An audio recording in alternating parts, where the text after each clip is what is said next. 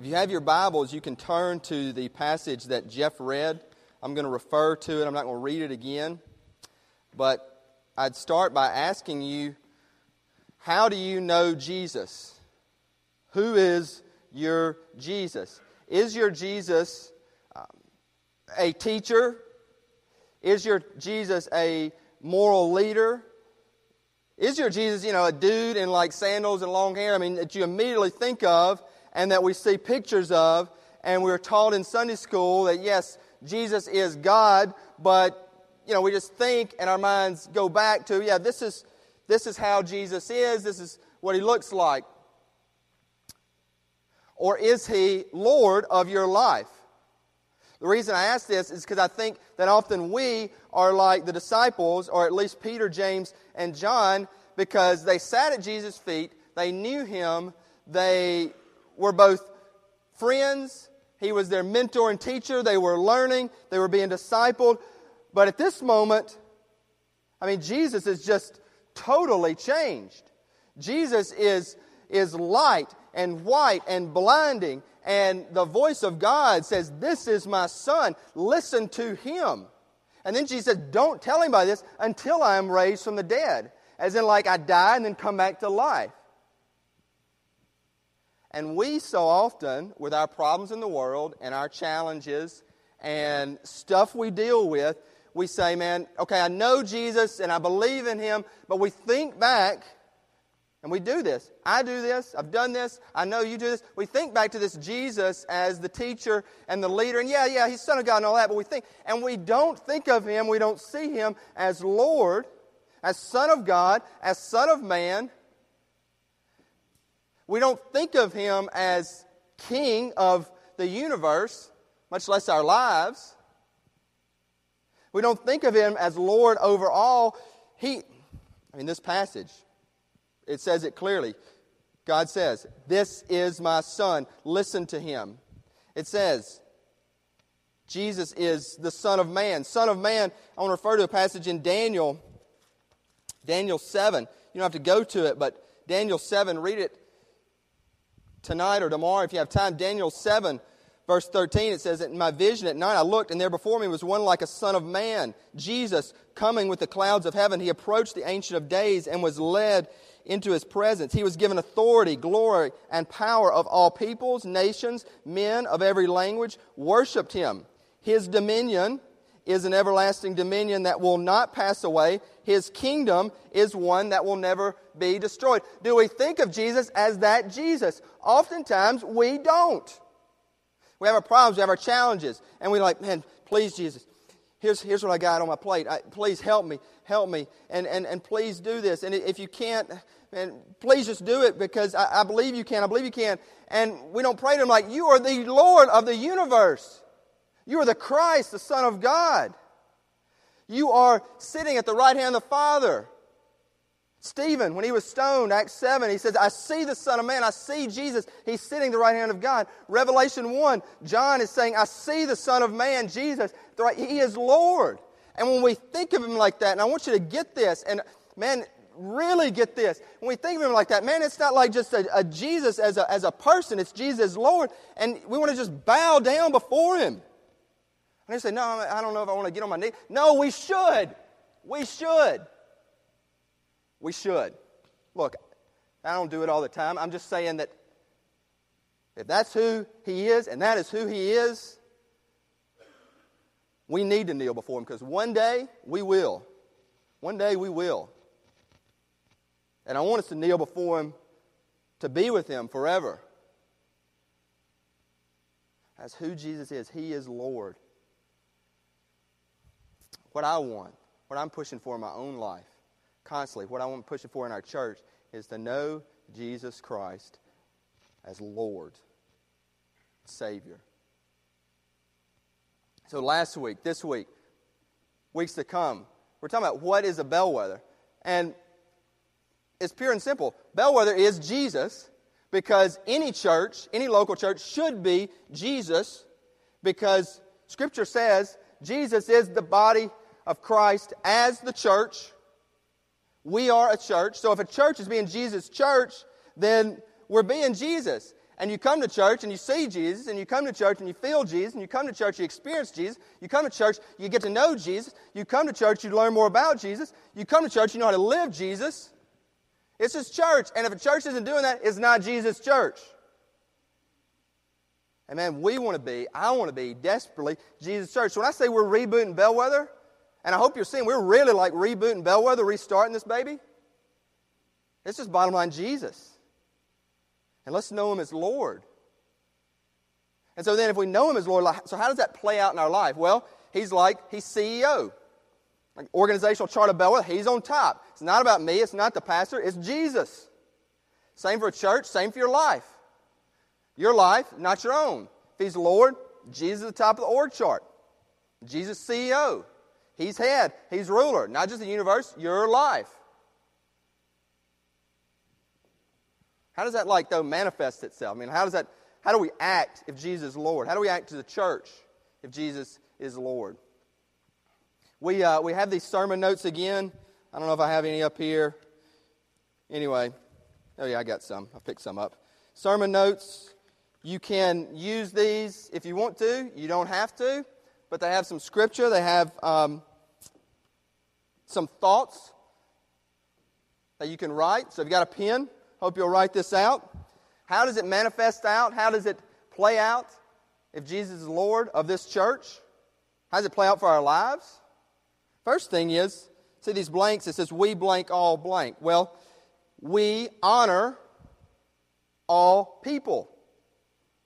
We honor all people. The passage that was read on the Transfiguration Jesus was transfigured. All of a sudden, there was Moses, there was Elijah. God had chosen his people, Israel. Moses as a leader, Elijah as a prophet. They were the chosen people. But then Jesus comes, and it is for all people to have salvation through him.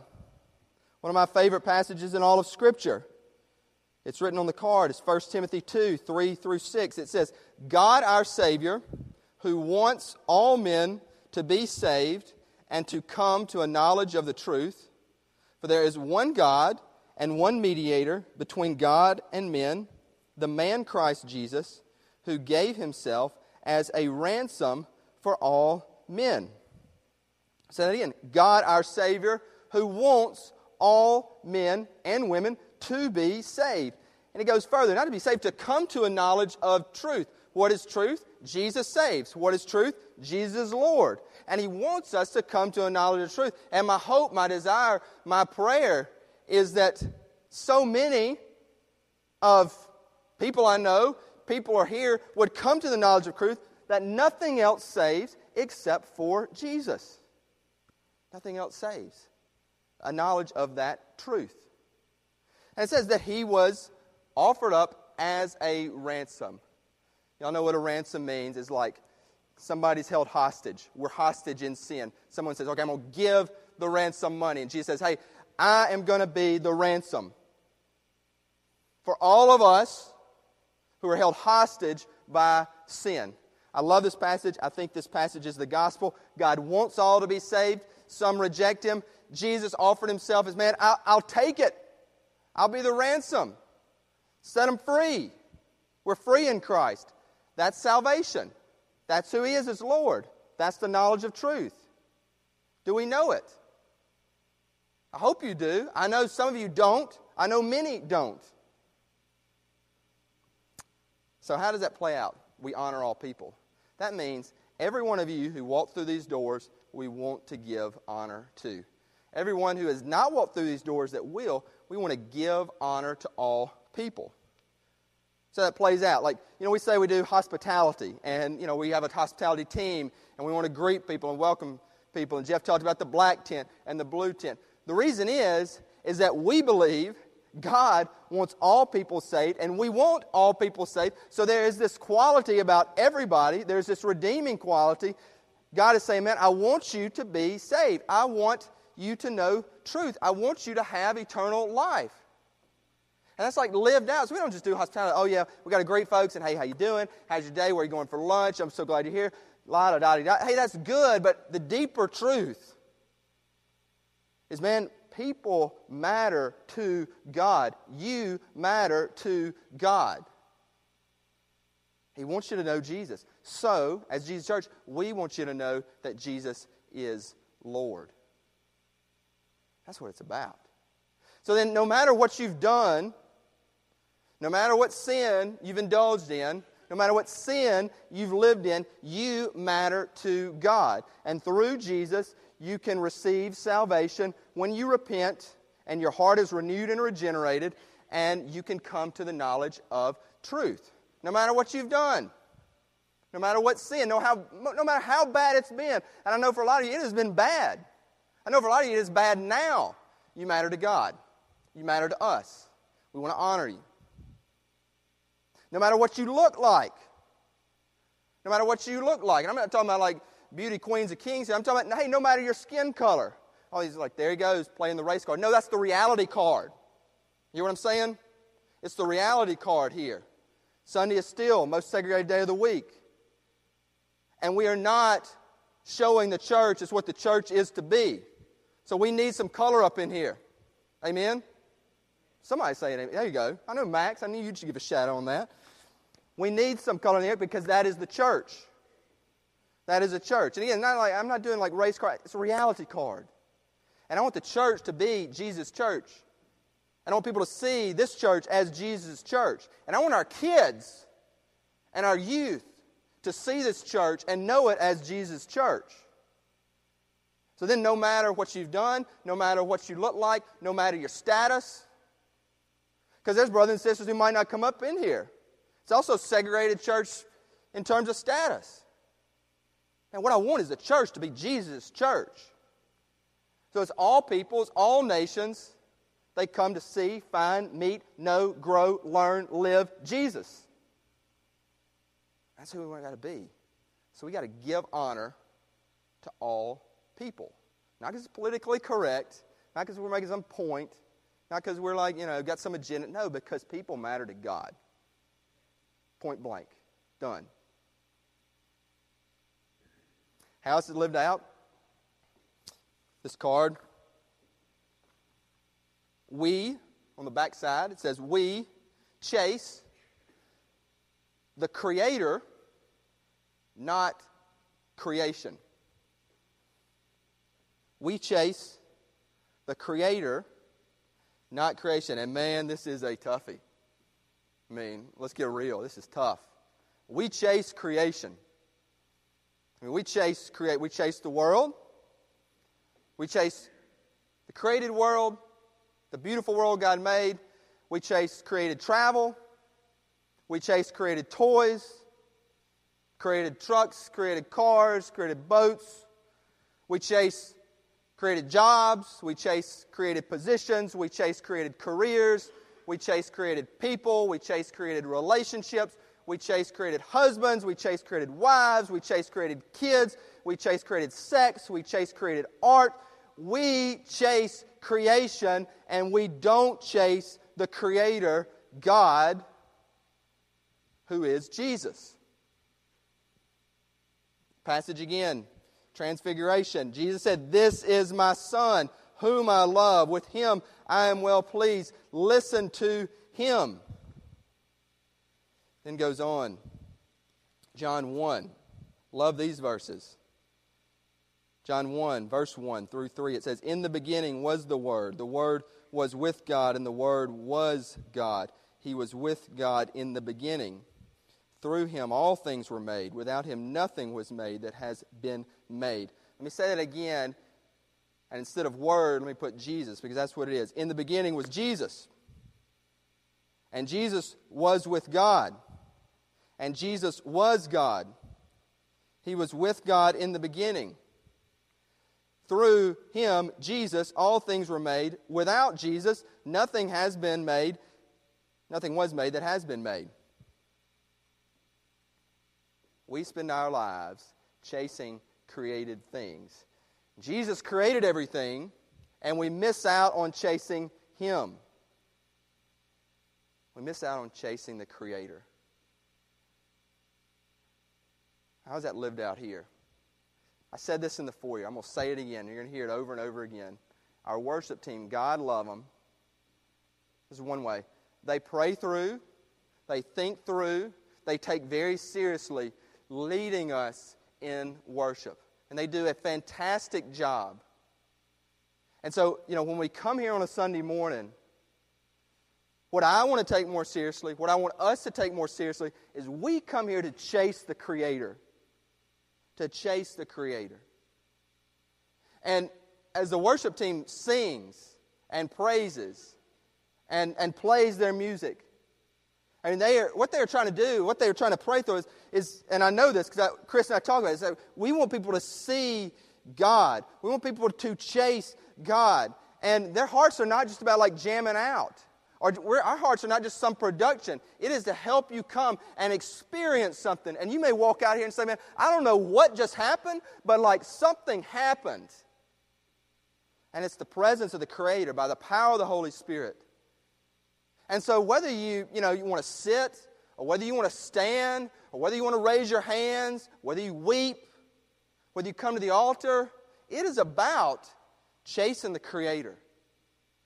And saying, hey, I may chase creation, but at least, at least for one hour, or one hour and 15 minutes, or 30 minutes, or whatever, at least, I want to start chasing the Creator. And I want to start hearing what he has to say through music, through the word, through sacrament. So it's not even as, as like worship, but our entire service. As you can see today, we're changing up our service and we'll tweak it some more and change it some more. But what we're trying to do is help you chase the Creator as Jesus by worship, by word, and by sacrament, communion, or baptism.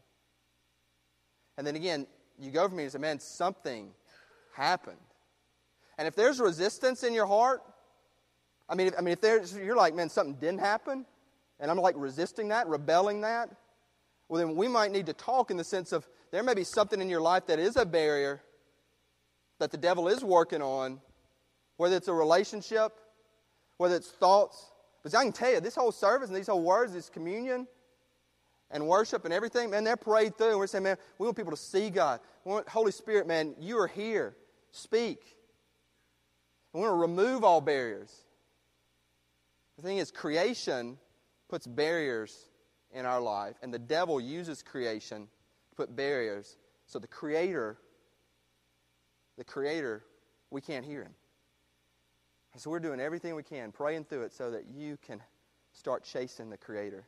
And the thing is, as we chase creation, as we chase creation, all those created things, man, we keep running. And I know we got some marathon runners in here, but it's like an endless cycle. We're going to go and we're going to keep chasing, keep chasing. We chase the Creator, He will meet us. He will meet us. And your chasing can end. And your running can end. And your desperation in chasing created things can end. And you can find God and find life in Jesus. And then the last thing, this last thought. We live and defend a bold faith. How does it manifest itself out if we're Jesus here at this church? We live and we defend a bold faith. Live and defend a bold faith. Let me say this. I love we're looking at the passage about the transfiguration. And I've never seen this. You know, you've got, you got Peter, James, and John, and they see Jesus in this totally different light. They see Moses, they see Elijah, they hear the voice of God booming out. And then the next passage, they go and there is a lack of faith. And it just like trips me out. Like, after you've seen this, dear Lord, could you have not had this faith that would bring healing and that would rebuke this demon. And it just doesn't happen. You're like, man, these disciples are losers, aren't they? I'm like, yeah. Until they see Jesus, like really, as Lord. And then they're like, man, my life is turned around, sold out. They can't do it. And Jesus says, verse 20, They said, Why could we not drive this demon out? And he says, Because you have so little faith. I tell you the truth, if you have faith as small as a mustard seed, you can say to this mountain, Move from here to there, and it will move. Nothing will be impossible for you. Say again, I tell you the truth, Jesus says, if you have faith as small as a mustard seed, you can say to this mountain, Move from here to there, and it will move. Nothing will be impossible for you. You know, I, I get tired in my own life. I get tired seeing it in other folks' life. I get tired of weak faith. Weak faith. You know, I get tired of it is because Jesus said so much that we don't have to have weak faith and that we can defend bold faith. I mean, Jesus said, All authority has been given to me on heaven and on earth. Jesus said, You will do greater things when I leave. Jesus said, It is better that I go, that the Holy Spirit will be with you. I mean, that's something I can't. It's better for Jesus to go so the Holy Spirit can be here. Jesus said, You're going to do greater things through the power of the Holy Spirit. Jesus said, Go and make disciples. Jesus said, You are going to be my witnesses to the ends of the earth. Jesus said, The ruler of this world, Satan, is going to be cast out. We can defend a bold faith, and man, we can say, Satan, in our life, go to hell. Can you say it right now? Satan, he's working on. Go to hell. Satan, go to hell. Praise Jesus. Somebody said it. Because it's been done through Christ. It has been done through Christ. It has been done through Christ. And it can be done in your life by Christ. So we can defend a bold faith. You know, the best defense, because I know we got some good defenders, and I've seen good defenders. The best defense is to live, is to live a bold faith. And this is tougher. This is, this is far tougher.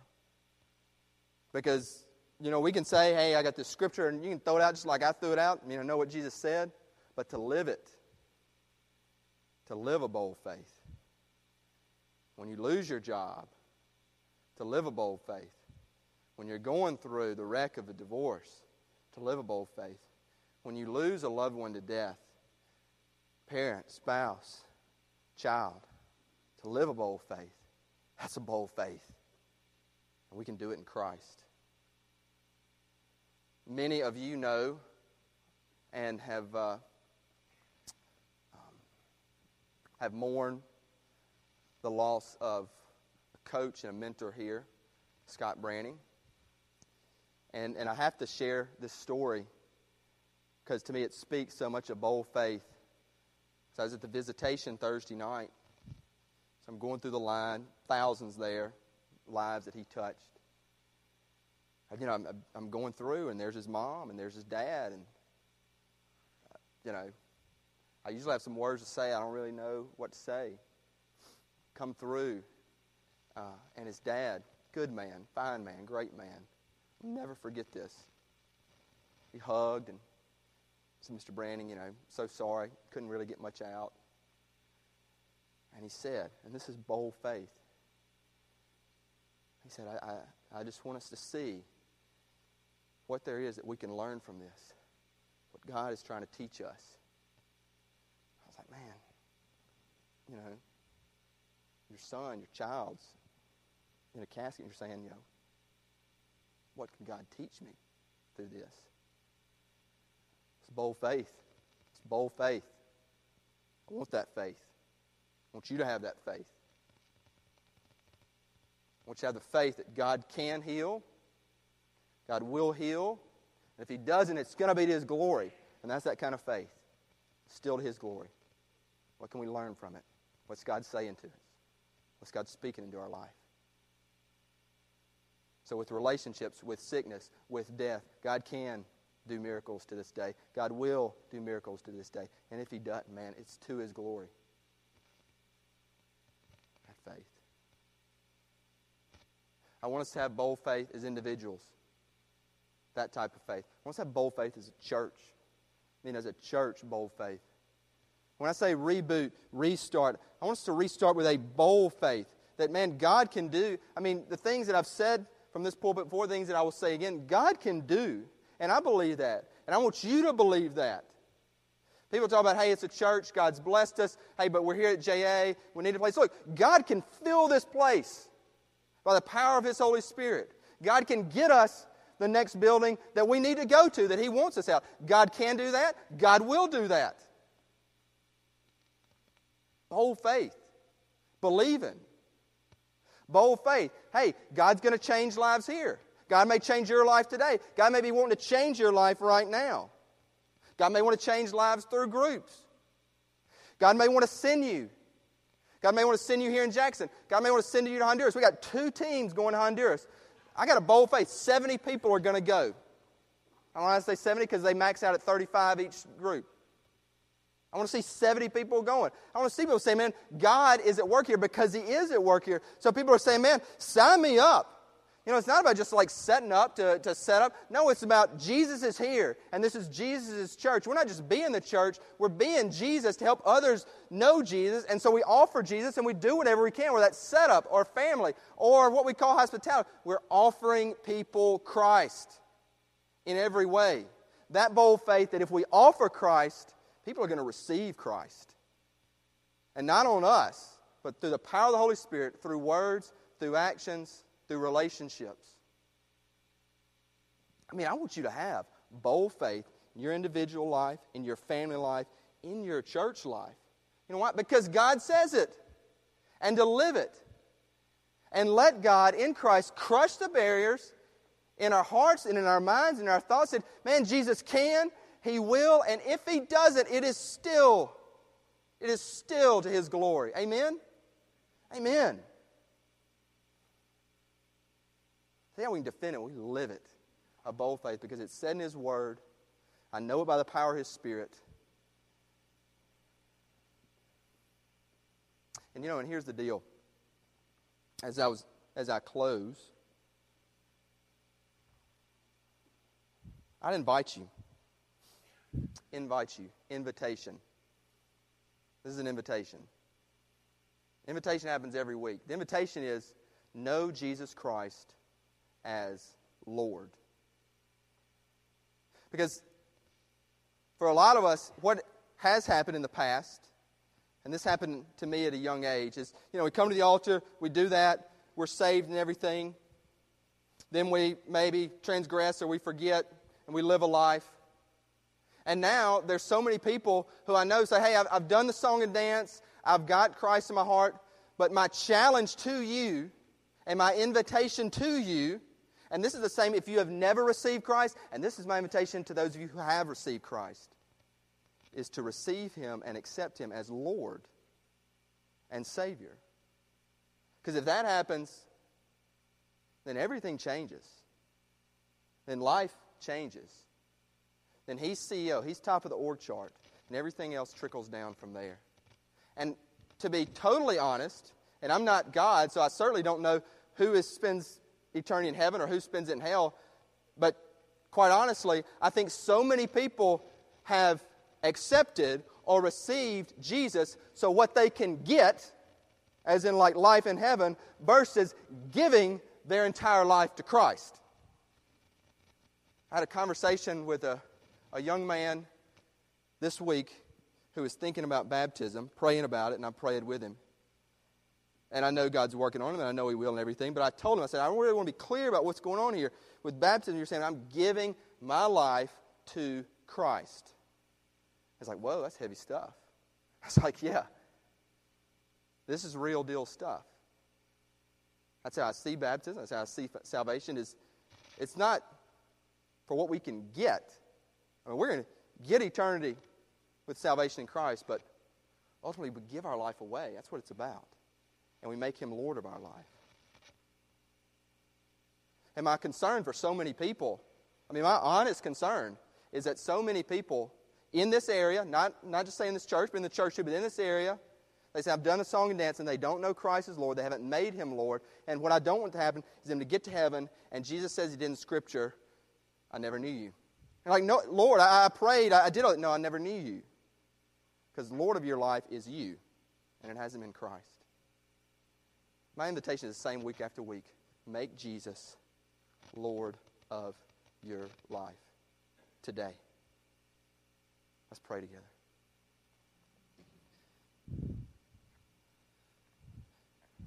Dear Lord, I want people to make you Lord because you are Lord.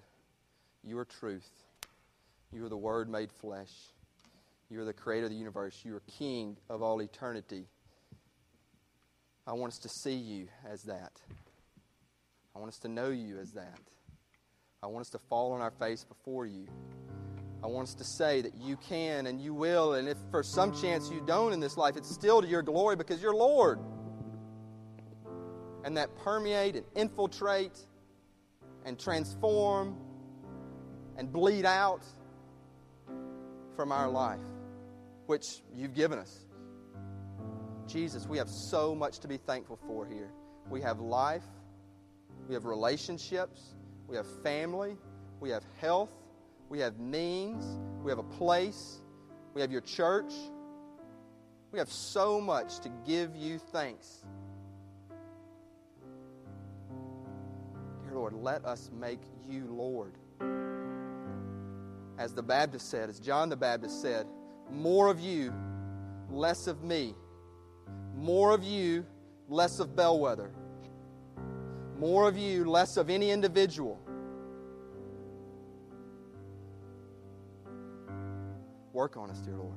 Change us. Baptize and renew and regenerate our hearts by the blood of Christ, by the power of your Holy Spirit. In your name, amen.